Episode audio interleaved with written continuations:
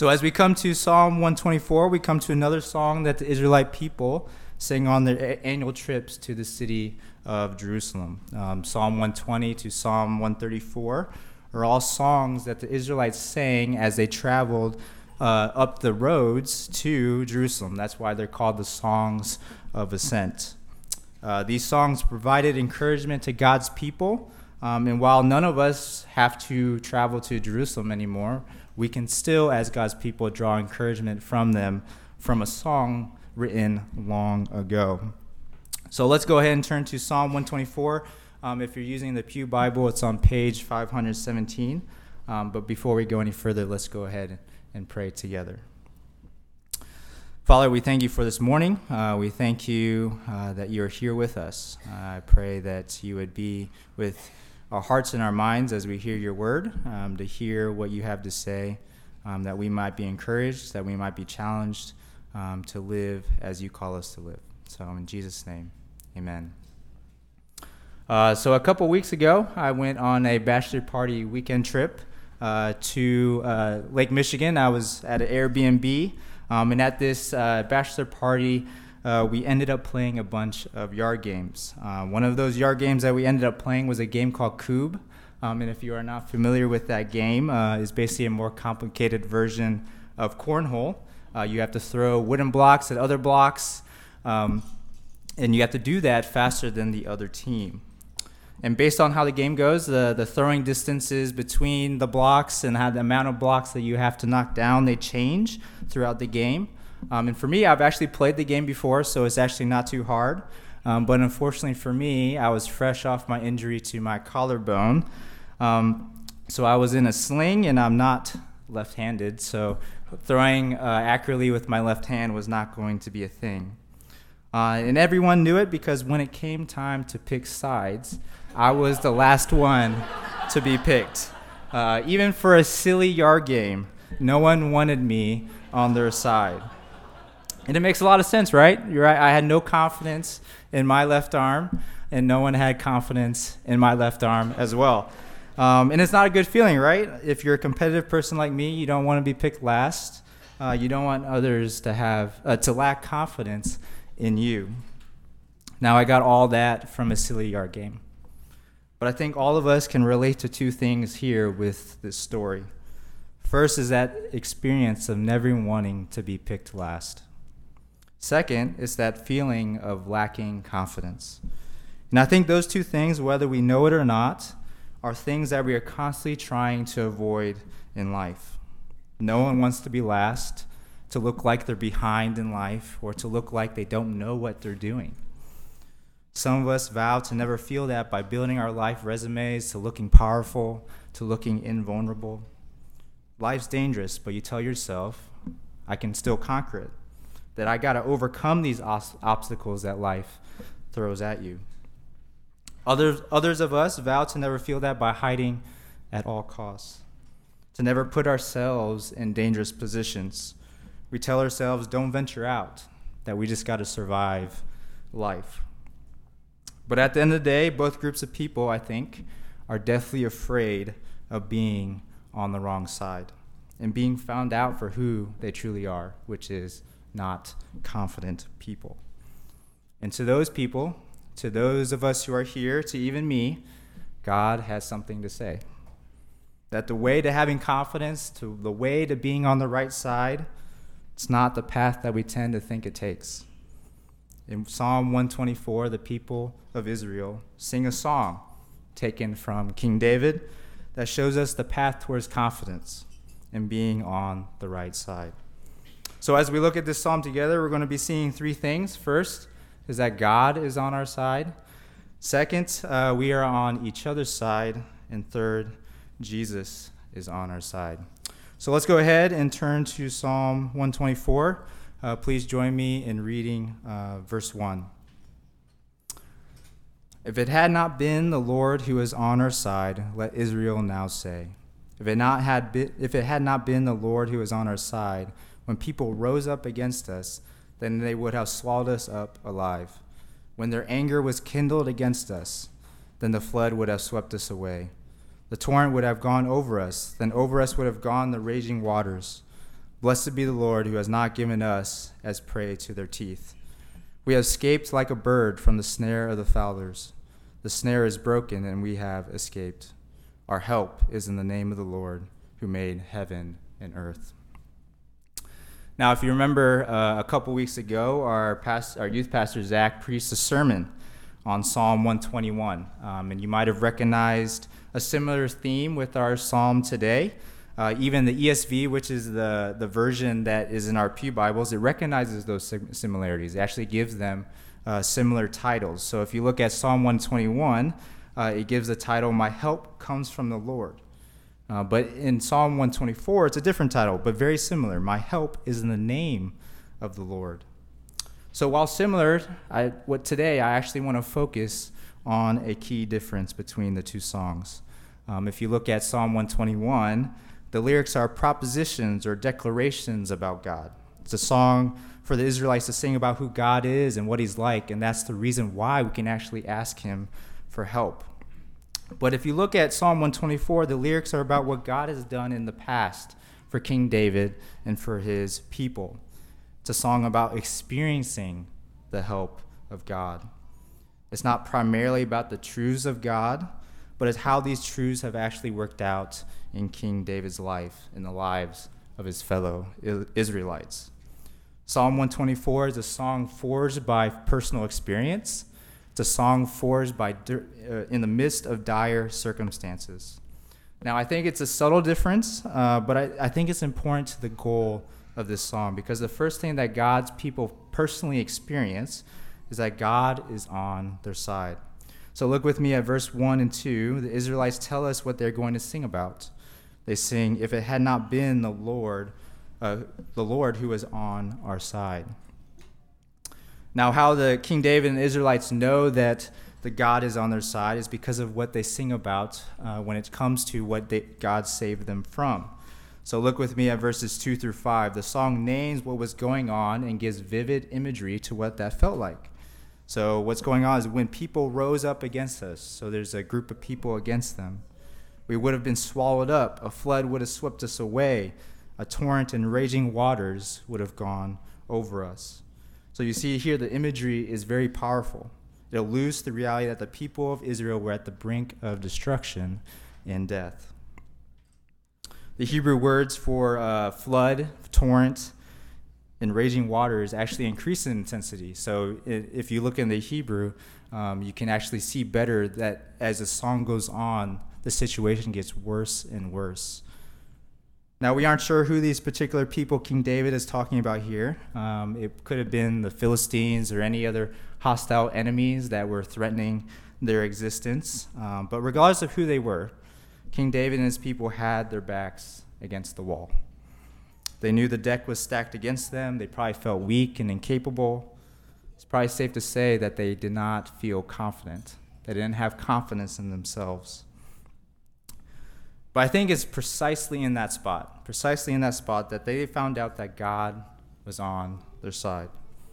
God saves them. Look with me at verses 6 through 8. They give God praise because when all else was lost, he helped them escape. They say, Blessed be the Lord who has not given us as prey to their teeth. We have escaped. So when Israel were at the end of themselves, they saw God through their dire circumstances, they realized that God was on their side. So while suffering um, is a terrible reality in this world, right? The Israelites were experiencing that. It's a terrible reality. Um, it, suffering actually has the amazing power to reveal something to us. Um, and one of those things is actually who is actually on your side. Uh, in times of deep trouble, you find out who actually loves you, wants to be with you, who actually wants to help you in any way possible. Um, I saw a good example of this last month during my month of June. I, I, had some off time, so I decided to ask some people to help me make a list of some movies that everyone should watch in their lifetime. Um, and one of those movies was Forrest Gump. Um, and believe it or not, I've never seen Forrest Gump before. Um, but la- last June, I actually watched it for the first time. Uh, but what I particularly enjoyed about the movie and also was saddened by um, was the love story between Forrest and his childhood friend Jenny. And what you see from the very beginning is Forrest's love, uh, for Jenny, even as she denies that she might have the same feelings for him. And what's sad is that you can see Jenny looking for satisfaction and love in many different places, but it never works out. And there are times in the movie where she's at the end of herself, and you know who's there every time? It's Forrest Gump. Time and time again, through all their trials, Forrest Gump never leaves her or gives up on her. It isn't until that she realizes when she's about to die that it's only Forrest who will still take her in. Even on the path towards death, Forrest still desires to help her, to love her, to be with her at her deathbed. And the thing is, this is Forrest's character. He does this with other characters in the movie too. He is with them in their suffering. As we look at this psalm together, the Israelites' testimonies have to challenge us. The Israelites sing praises to God for Him being on their side. It's not just an intellectual truth to them, right? They aren't just moving their lips to the lyrics on the screen.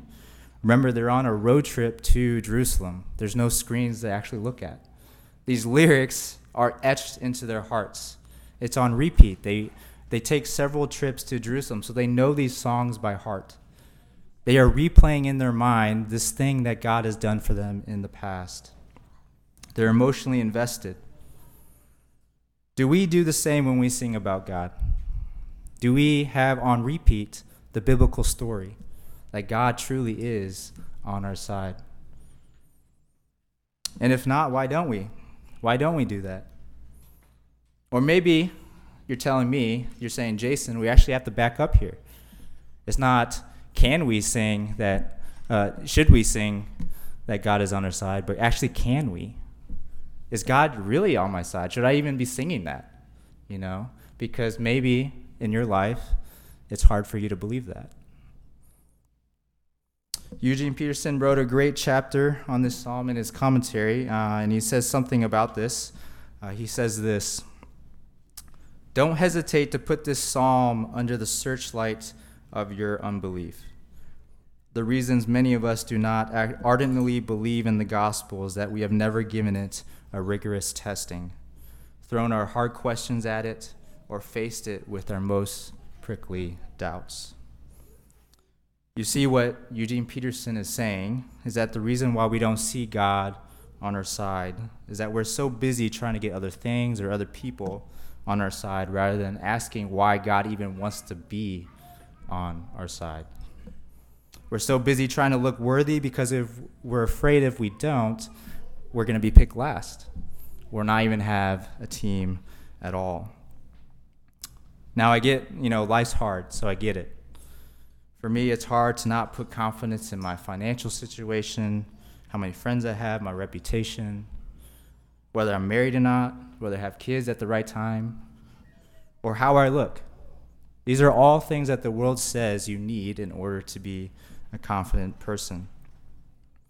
But I think the beautiful thing about the movie Forrest Gump is that when you, you witness through Jenny what we all do as humans, when she is suffering, when she is going through a tough time, instead of seeing Forrest, the one who was there all along, she runs off somewhere else thinking that will make things better for her. And what she ends up finding are places and people that require her to be something in order to be loved. And what Forrest offers is love first and through that love, we can actually see in the movie that she starts to heal. So, this psalm challenges us to think in the gospel way. How we gain confidence in this life is by actually traveling the road of realizing that we cannot actually have confidence by ourselves in this life. We can't be confident because we're finite and broken people. To cover the, that up in any way prevents us from seeing that, seeing that God is on our side. So what that means is that we're traveling when we're traveling that road on uh, of hardship and suffering, we must look for God. Look for God. Let's not get off the road too early or to run off somewhere else too early. As a church, as a collective body, this is how we operate. We stake our existence, our lives, on the lone fact that God is on our side. Now, if you're here and you don't consider yourself a Christian, um, I want to thank you for being here. Hopefully, this church uh, is a safe place to do what Eugene Peterson is talking about, where you can ask rigorous questions. You can uh, bring your doubts. Hopefully, this church is a safe place to do that.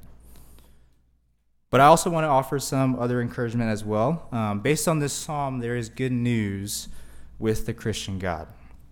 He doesn't want us to first build up your resume to be in his family. He doesn't require you to be a confident person to show him that you can conquer anything in life to be in his family. What he offers is, is himself being on your side and you on his side.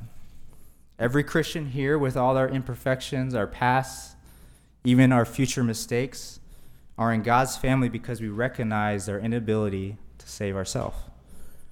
God's family is full of people who recognize their need for God to be on their side.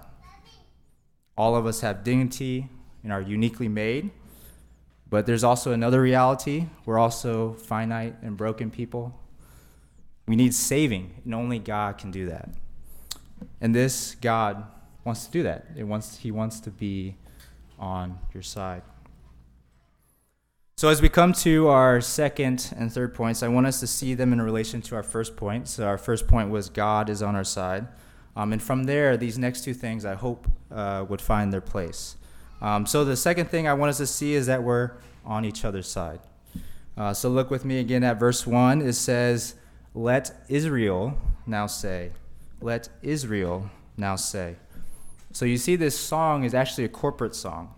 Uh, they're not primarily individual or sung in private. Uh, with this song, God shows that He has married Himself to a group of people, not just the individual. And I think this is a vital thing to not miss. Uh, John, last week, he talked a little bit about this uh, with the importance of going to Sunday worship.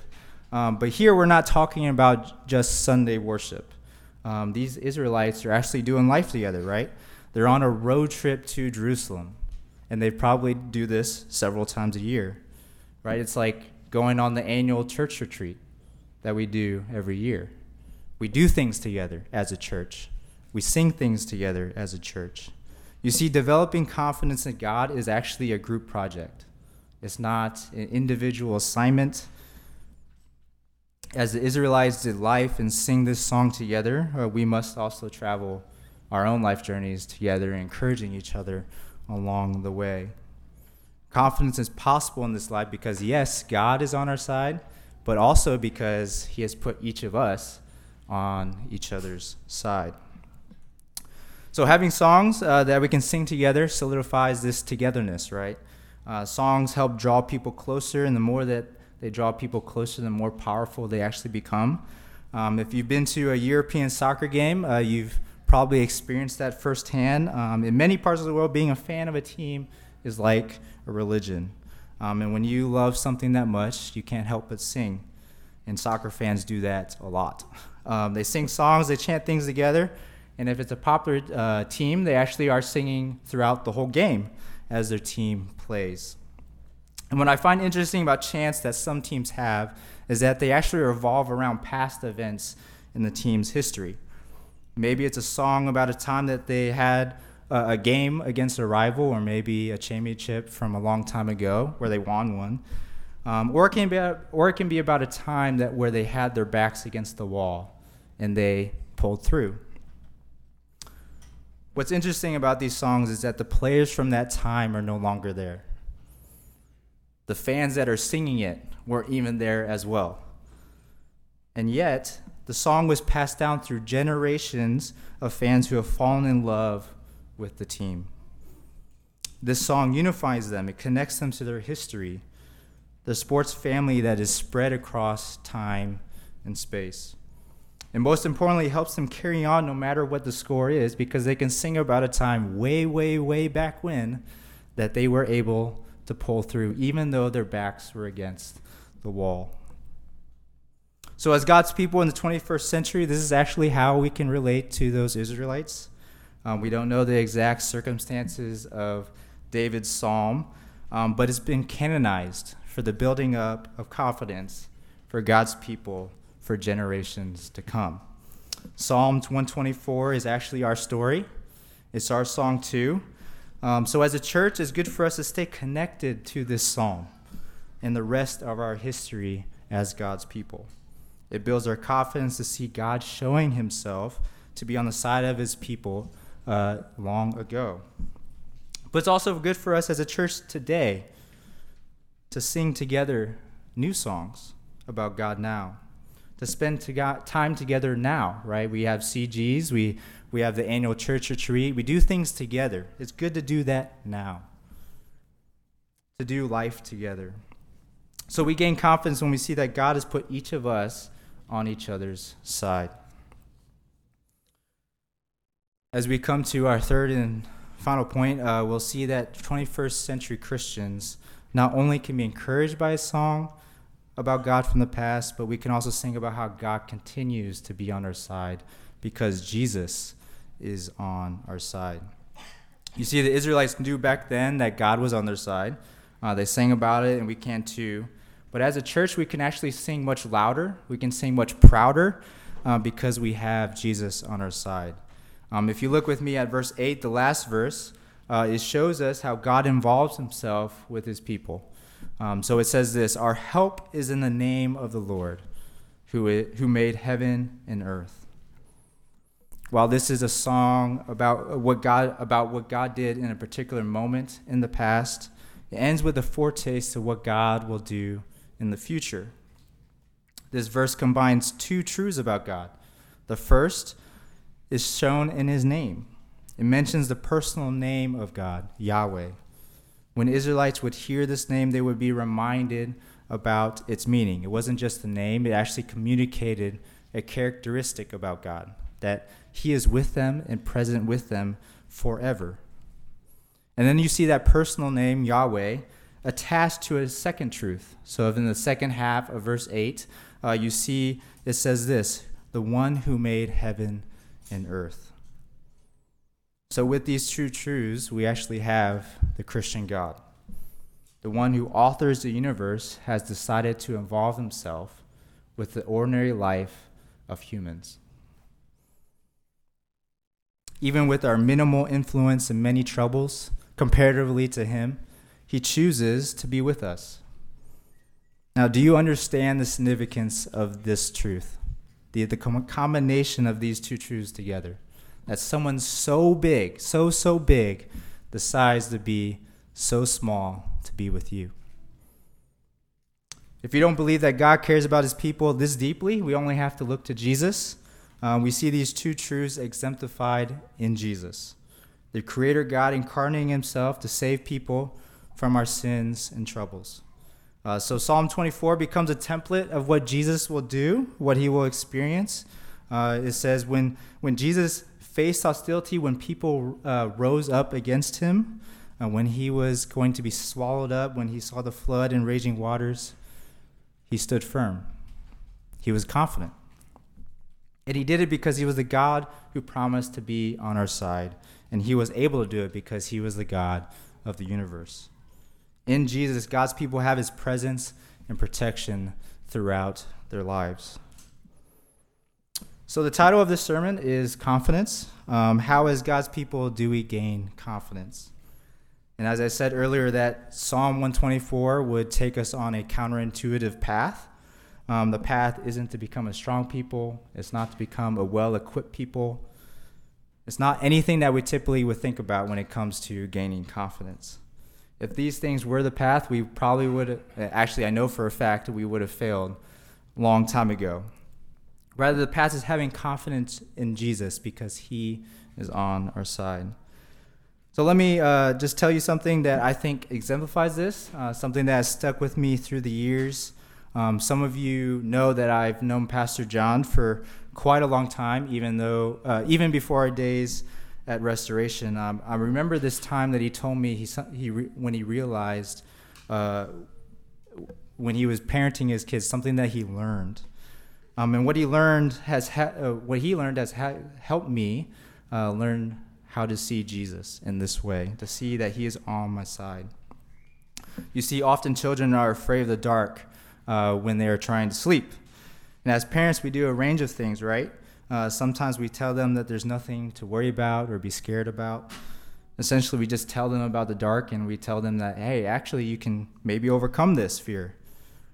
Or sometimes we give them their favorite stuffed animal or blanket.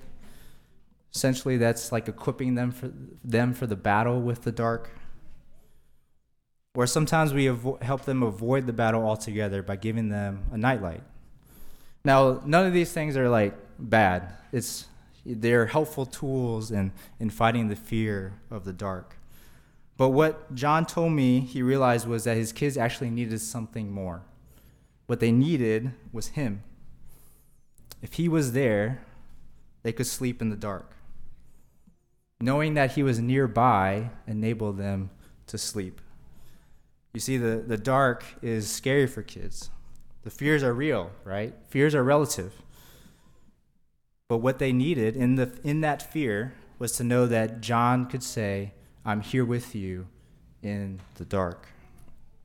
So, whether you're afraid of the dark or something else, right? We're all afraid of something.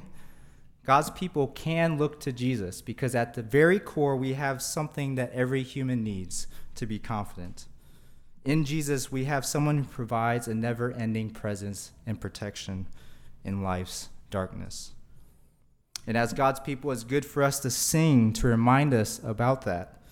So I encourage you to look at Psalm 124, not just today, but maybe this week, to meditate on that, how God is on your side, that Jesus is on our side, and He asks us to see Him on our side as we traverse into the dark paths of life. Let's pray. Father, uh, we thank you for your presence. Um, thank you for this psalm where you teach us that even when our backs are against the wall, when we don't see another path, that you are on our side. You will save us. I pray that as God's people, we don't look to other things to find our ultimate confidence in them uh, because they will ultimately fail us.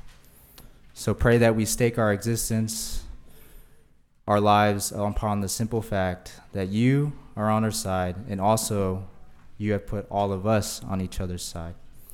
So thank you, Father, in Jesus' name. Amen.